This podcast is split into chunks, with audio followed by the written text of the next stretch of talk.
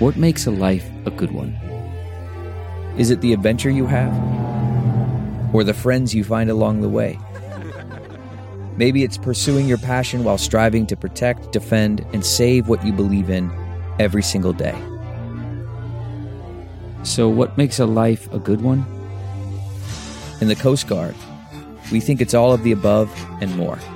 But you'll have to find out for yourself. Visit Go Coast Guard dot com to learn more.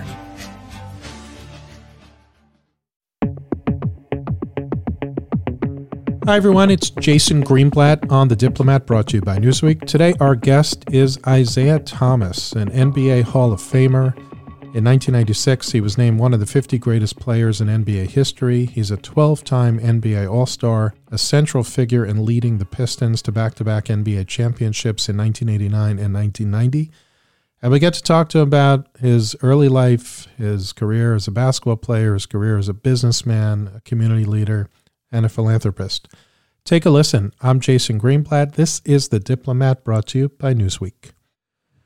It's not every day we get to hear from an N B A Hall of Famer who's also a successful businessman and philanthropist. Isiah Thomas, welcome to The Diplomat. Thank you. Honored to be here this morning. Thank you so much. So you were born and raised on the west side of Chicago. You're one of nine children. Um, My my grandparents actually had ten and eight, so I love big families.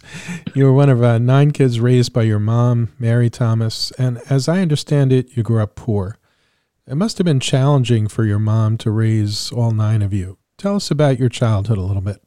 Yes, uh, born on the west side of Chicago, six brothers, two sisters. Uh, mom and dad uh, were were married for... for twenty-three, twenty-four years, uh, and growing up in poverty uh, at that time, uh, there was the poverty line, and then there's a line below poverty. Uh, we were below poverty, and uh, at that time, early on, on uh, when I was born, the U S government was starting the, the welfare program, and um, my dad had just got laid off from his job. And in order for our family to get on welfare, a man couldn't be in the house. Um, and my mom and dad, you know, had to make, you know, some very difficult decisions in terms of, you know, their marriage, our family, and uh, to go on welfare. You know, my dad had to leave the house. Uh, my mom uh, ended up, you know, having to support us. My dad really just lived right down the street. um, but it was a difficult time. You know, we, we moved around a lot, bounced around from, you know, place to place. Uh, I think by the time that I was, you know, fourteen, fourteen years old, I, I'd been to three grade schools and moved close to, you know, nine times uh, because of, you know, welfare and having to, you know, pay the pay the rent. But my mom was, you know, she was a, she was, she was a trooper. She, she never let, let that get her down. She always had a positive attitude. And um, we, although we were extremely poor, we were very rich in love. And um, that's how we, we kind of got through it. So rich in love, which is probably the most important thing any family could have, rich or poor. Um, that's a great way to say it. Great, great that your mom had that attitude and your family had that to hold on to. What was uh, one of your happiest memories as a child? Um, really just being in the house, um, you know, with my with my brothers and, and sisters. Uh, we we didn't have, um, you know, our, our family was mainly our, our friends, and that's still kind of the way it is today. Um, you know, we we played together, we we stayed together, um, and just being with my, my brothers and sisters, um, you know, those are those were happy times. You know, uh, whether it be playing games or singing or, you know, trying to figure out, you know, different math equations or. or, um, you know, multiple choice questions that we would make up, you know, those, those were the happy times inside the household. Probably something we could all learn from today in our social media influenced, uh, too heavily influenced society. Probably something people could take to heart. So you grew up extremely poor, bouncing around, difficult choices your parents had to make, welfare. Tell us about the path from that to Basketball Hall of Famer. How did that happen?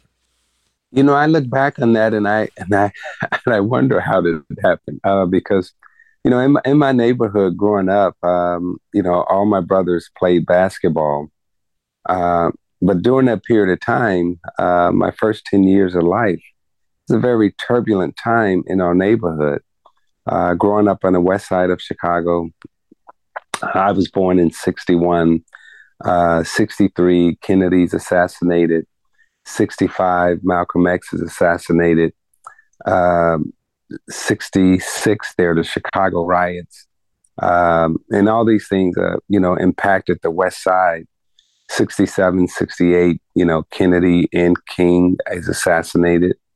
Um, then sixty-nine, uh, Fred Hampton is assassinated.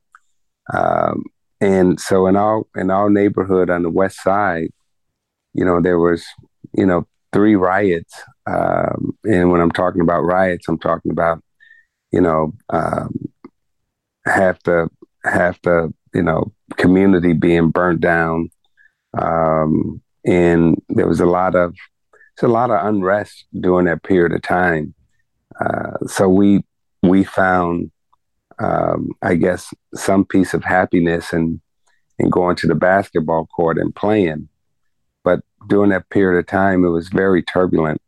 And, you know, so through playing, you know, out on the on the court, um, and then being involved in, you know, grade school, boys club activities, you found a way to, you know, find sanctity and sacredness in the game of basketball, which is what we uh, gravitated to.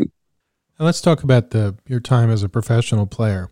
Name one or two of the highlights from you being a professional player so my listeners can understand what it means to be a player like you. You know, I, I immediately go to uh, winning back-to-back championships as a small player in the N B A. Um, those are definitely the the highlights and the pinnacle of, of my career uh, as a Hall of Fame player. Uh, to to win in a game uh, and to dominate in a, in a sport where where you're not as physically as tall or less in weight uh, than than your opponent. Uh, that you know that to me that that's the that's the most rewarding thing. And in the mid eighties and early nineties, you helped to negotiate collective bargaining agreements for the N B A. You pushed uh, to raise the average salary, the average player salary, from about three hundred thousand to about one point eight million. And now you've been in business for about thirty years. Would you say that the negotiation of those collective bargaining agreements were sort of your first foray into the business world? Um, I would say, yeah, those, those were the, in, in terms of the N B A business world, yes. Um, but looking back on it, if, if I was to to talk about business, you know, when we, when we all had uh, – paper routes and we were shining shoes uh, and we were cutting grass, we didn't know that we were entrepreneurs at that time. And I didn't know that I was in uh, the waste removal business, uh, the the landscaping business, or, um, you know, the customer service business. Um, but in terms of dealing with N B A contracts, I would say that was the that was the first time of me Uh, truly understanding the different business models that we have to operate in.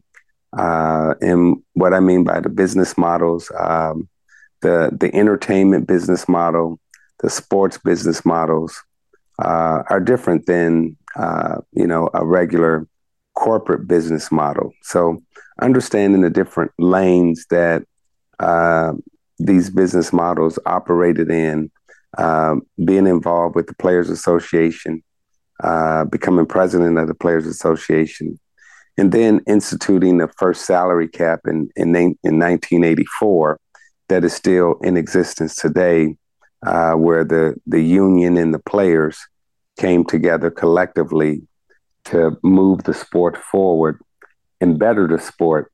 Um, these were things that I, I was intricately involved in, but also learned a lot uh, by being involved in these decisions.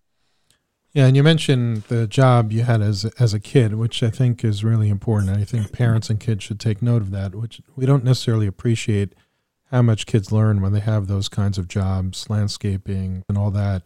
It does teach customer service, math, hard work, perseverance, and all that. So, you know, good point to bring us back into your childhood with that. After the N B A, what what was your first significant business venture, and why did you choose it? Well, while in the N B A, nineteen ninety-two, I was the first player to be on the cover of Forbes magazine and also Sports Illustrated in the same year. nineteen ninety-two, um, my first venture was to uh, partner with a gentleman by the name of Rick Innatone, and we bought a company called American Speedy Printing, uh, which had seven hundred quick print chains across the United States. Uh, we took it out of bankruptcy, uh, turned it around, and sold it. Uh, that was my my first really big major uh, move into into sport. Uh, I mean, into uh, entrepreneurship and business. Then, nineteen ninety-four, uh, I became a co-founder, uh, part owner of the Toronto Raptors, the first international expansion team outside of the United States. Um, we were we were awarded the franchise, started that in nineteen ninety-four, and thus, you know, twenty-five years later, the Toronto Raptors won the N B A championship. The N B A started with two international franchises, one in Vancouver, one in Toronto. Happy to say that the one in Toronto still exists. Uh, one of the One of the best uh, expansion launches in uh, recent, recent history, uh, along with the Miami Heat. Uh, but the Miami Heat sits domestically, but the Toronto Raptors is the only international franchise. Um, and then I, I bought a popcorn company, uh, well, started a, uh, a popcorn company, uh, co-founded that. Uh, it's called Indiana Popcorn. When you walk in some of your stores here in the United States, you see that red bag of kettle corn, um, and, it call, and it's called Indiana Popcorn. I was co-founder of that company. Um, the red bag uh, went to Indiana. That's the cream and the crimson on the red bag. And also, um, we were one of the first companies to start putting colors On, on the popcorn bags. Uh, it used to be that popcorn bags came in clear, uh, you know, see-through plastic bags that you can see the popcorn. We were one of the first companies to start putting colors on the bag. Now you see, um, you know, every, you know, every popcorn bag and most most potato chip bags and everything else have a variety of colors on their bags now. I hope you get royalties for that idea. So today you're the exclusive U S owner and importer of Chirlan champagne. How did you get into the champagne business, and how's that going? So I'm the I'm the owner and importer of the champagne. Um, I own one hundred percent of Chirlan champagne. Um, went over to to talk about uh, buying the vineyard, uh, but they they won't let an American own land in Champagne.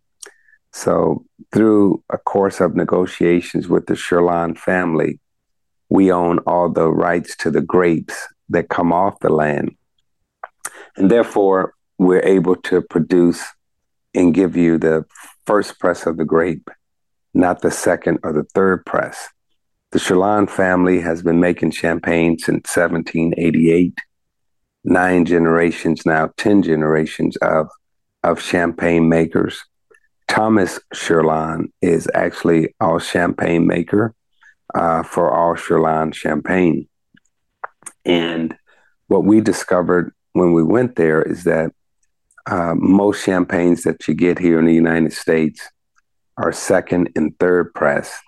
And really the third press is used sometimes for making vinegar and perfume. Second and third press champagne is very high in sugar. And what we wanted to do is bring a, a low sugar, zero sugar champagne to the United States, uh, thus finding our niche and then offering the first press. So we're the highest volume producer of first press, zero low sugar champagnes in the United States. And as you know, the first press is the best press. And what we wanted to do is make our champagne affordable to the masses, um, the farmers and the growers in the Champagne region wanted champagne to be exposed at the highest quality and the highest level and be for the masses, not just for the elite in society. So that's kind of our niche uh, in terms of first press, um, and also zero and low sugar champagnes is what we are truly known for at Chirlan Champagne as the owner importer of the champagne. And I understand you're also involved in the industrial hemp business, and I think hemp is an area that people don't know a lot about. You want to tell us about that a little bit? So my firm, Isiah International, uh, truly is a it's an international firm where we we operate, um, you know, in a lot of businesses outside of the United States. One being in France, um, and and also in Canada, and now in Colombia. In Colombia, we cultivate and we grow uh, hemp for industrial use purposes. Uh, we also, um, I'm chairman and C E O of One World Products, where we also grow uh, cannabis uh, and and C B D uh, out of uh, One World Products in Colombia. Why did we choose Colombia? We chose Colombia to grow and cultivate in for the same reasons we we cultivate and we grow in Champagne, for the equatorial advantages and how they work specifically with the crop and the plant that we're growing. So in Colombia, we have one point two million acres of land uh, that has been granted to us to use uh, to partner with the Afro-Colombia community. The Afro-Colombia indigenous farmers and growers in Colombia uh, makes us an E S G company uh, that we work with. And in with industrial hemp, what we're doing is working closely with the auto industry to remove plastics out of the auto space, infuse industrial hemp into those plastic spaces, thus reducing the carbon footprint of the auto industry, and not only reducing the carbon footprint, but also capturing carbon and selling carbon credits to the industry as well. Not only are we doing that in the automotive space, but we're also doing that in the packaging space. So in the in the hemp space, if you can look at anything that's made with plastics today, uh, five to ten years from now, will be made with hemp because of the carbon reduction and hemp being the natural carbon sink. So you mentioned carbon footprint. You're, this is not the only environmental friendly business that you're involved in. As I understand it, you also own a recycling company with your daughter, Lauren, where you take P E T, which is recyclable plastic, and you use some sort of microwave technology to transform the way P E T is recycled. Is that a pure business play for you, or is the environmental angle also really important to you? The, the environmental angle is extremely important. Um, and, and what Mother Nature has said, um, and I think now all corporations and countries are starting to listen to her.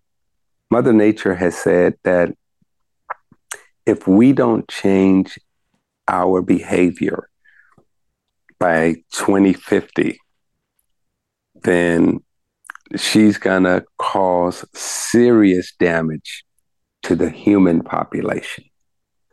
That's not a, a company that's saying that. That's not a country that's saying that. When we talk about the environment, you know, I look at the environment as Mother Nature. And Mother Nature has basically laid down her laws and said, you have a choice, human beings. Either you're going to change your behavior in the way that you live on my land and, and on my earth, or if you don't change your behavior, then your species will suffer serious consequences. That's what Mother Nature has said. And so moving into these spaces, um, you know, we've always been environmentally conscious, but we didn't know what was coming down the road. Uh, and we are positioned properly uh, to to be in a position where we can help different companies. But when we started these companies, uh, definitely we were looking at the environment, but we wasn't we wasn't foreshadowing what would come, you know, ten years later in terms of how serious and how needed we would be in all these spaces. One of my dreams is to work with my kids one day. How is it working with your daughter, Lauren? It is absolutely great for me. She would say it's hell for her. um, we ought to get no, her but, on this but podcast. Having, um, you know, having, having a family business, you know, Um, with with with my with my kids and my nieces and my nephews. Again, coming from poverty, the goal was to uplift my family out of poverty. And the best way my my dad and mom taught us to do this was through education and also business. Um, not necessarily uh, always working for someone, but taking the risk and the opportunity to build your own and work for yourself. Um, and what we've done in our firm, as you can see with all our different companies, um, we we employ our nieces, nephews, uh, sons and daughters uh, from the family. Now, we also help them get through school. And part of their payback is, how do they pay back their student loans to me or the company, is that um, after graduation, they have to come back to the company, work off their student loans, six months to a year, find one of the entities that they can work in, whether they find success in, that they're in, that they're interested in. And if they like it for a year's time, they can stay. And if they don't like it, you know, they've paid their debt, they can move on and, and go work, um, you know, and find another job in corporate America. Thus far, it's been a, a successful model for us. And, um, you know, there's there's some good days and some bad days. But, you know, for me as a as a father and an uncle, uh, watching them, you know, grow and have success, and then us battling and having all different, you know, disagreements in terms of direction that the company should go. Um, you know, that that's been rewarding, but it's also been turbulent uh, because we we do have some some knockdown, drag out, you know, fights about disagreements. But at the end of the day, the thing that I like is that, okay, you, yeah, you're still my daughter and you're still my niece, so where are we going to get something to eat at tomorrow? uh, it sounds like it's a win-win despite the knockdown, drag-on fights, and, and educational at that. So you're also the president and alternate governor of the team New York Liberty, part of the W N B A, the Women's Professional Basketball League here in the U S. Do you see the interest in women's sports teams growing, and can you see the W N B A franchise expanding overseas? Yes, I see it growing in in. Uh, the overseas, um, there's a there's a natural relationship that should take place. Whether or not it will take place is is another thing. Um, and and I like to clarify, uh, we we actually sold uh, the Liberty. Now is with the the owner of the Brooklyn Nets, uh, and I am no longer uh, a part of the, the Liberty organization, although uh, we we did a good job for, uh, you know, mainly I think it was twenty plus years. The New York Liberty uh, was under the Knicks umbrella um, in Madison Square Garden.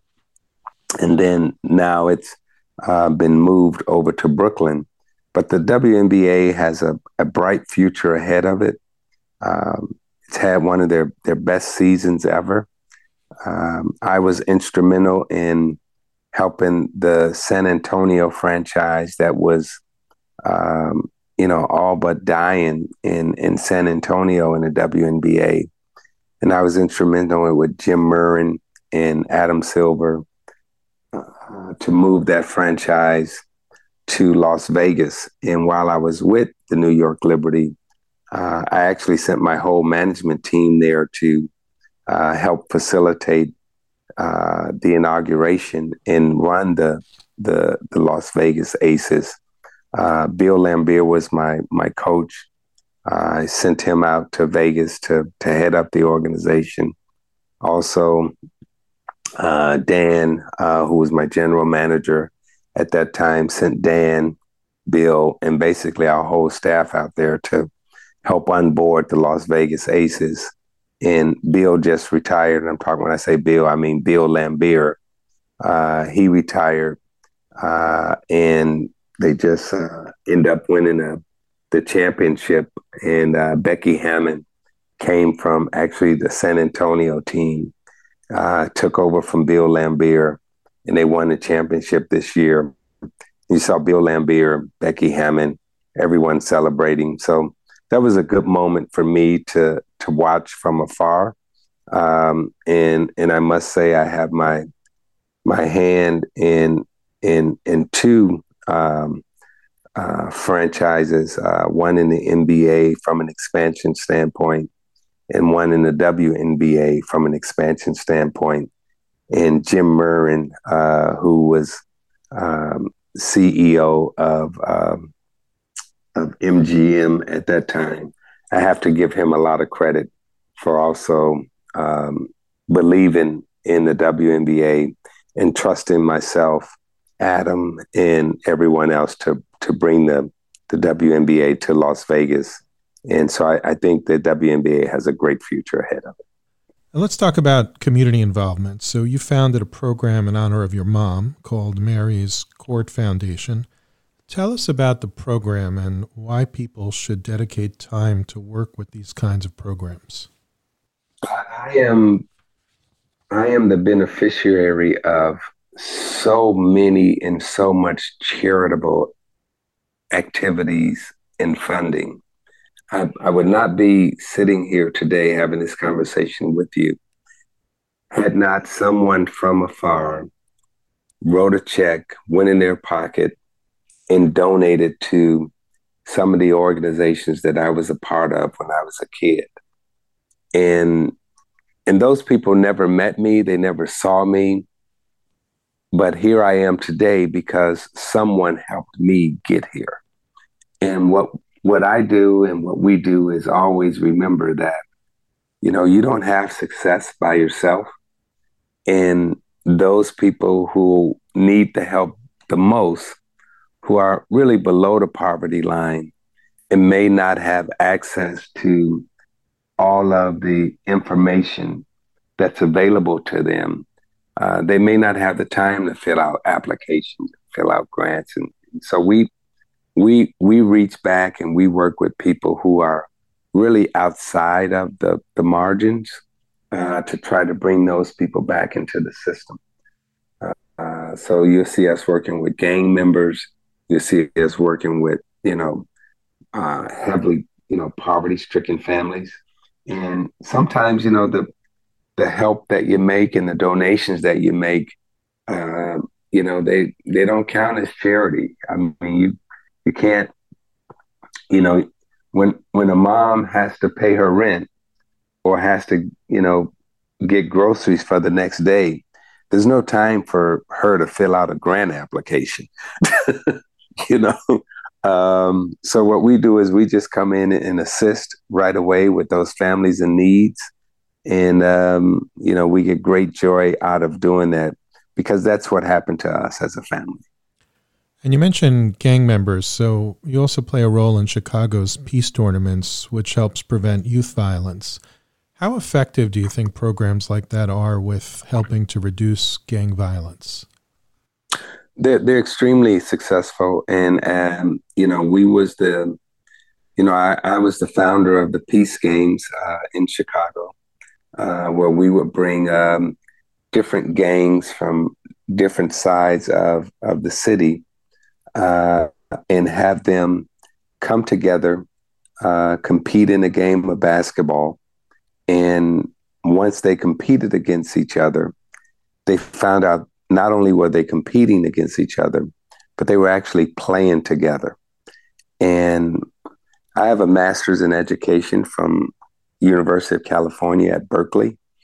And my master's is specifically in sport, race, and culture, and bringing those entities together to have them compete and play.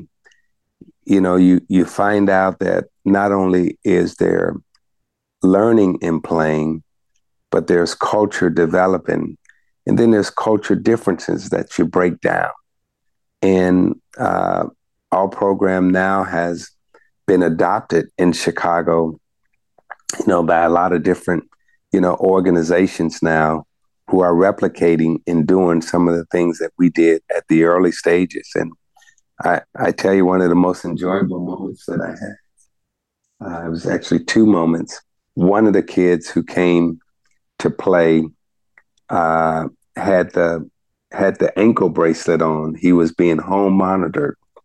And he said he didn't want to miss the game, uh, came to the game with his with his monitor on his ankle. He's running up and down the court, and you have the police in the stands watching him play. You have, you know, city uh, councilmen and everything else watching these gang members play. We broadcasted it, you know, not live over television.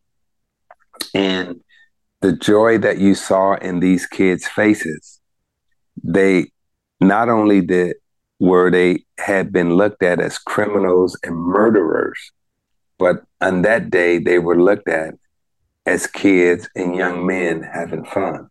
And it was a beautiful day. Uh, and fast forward the next year, the two gang members who were really fighting with each other, those two gang members the next year actually carpooled to the game together.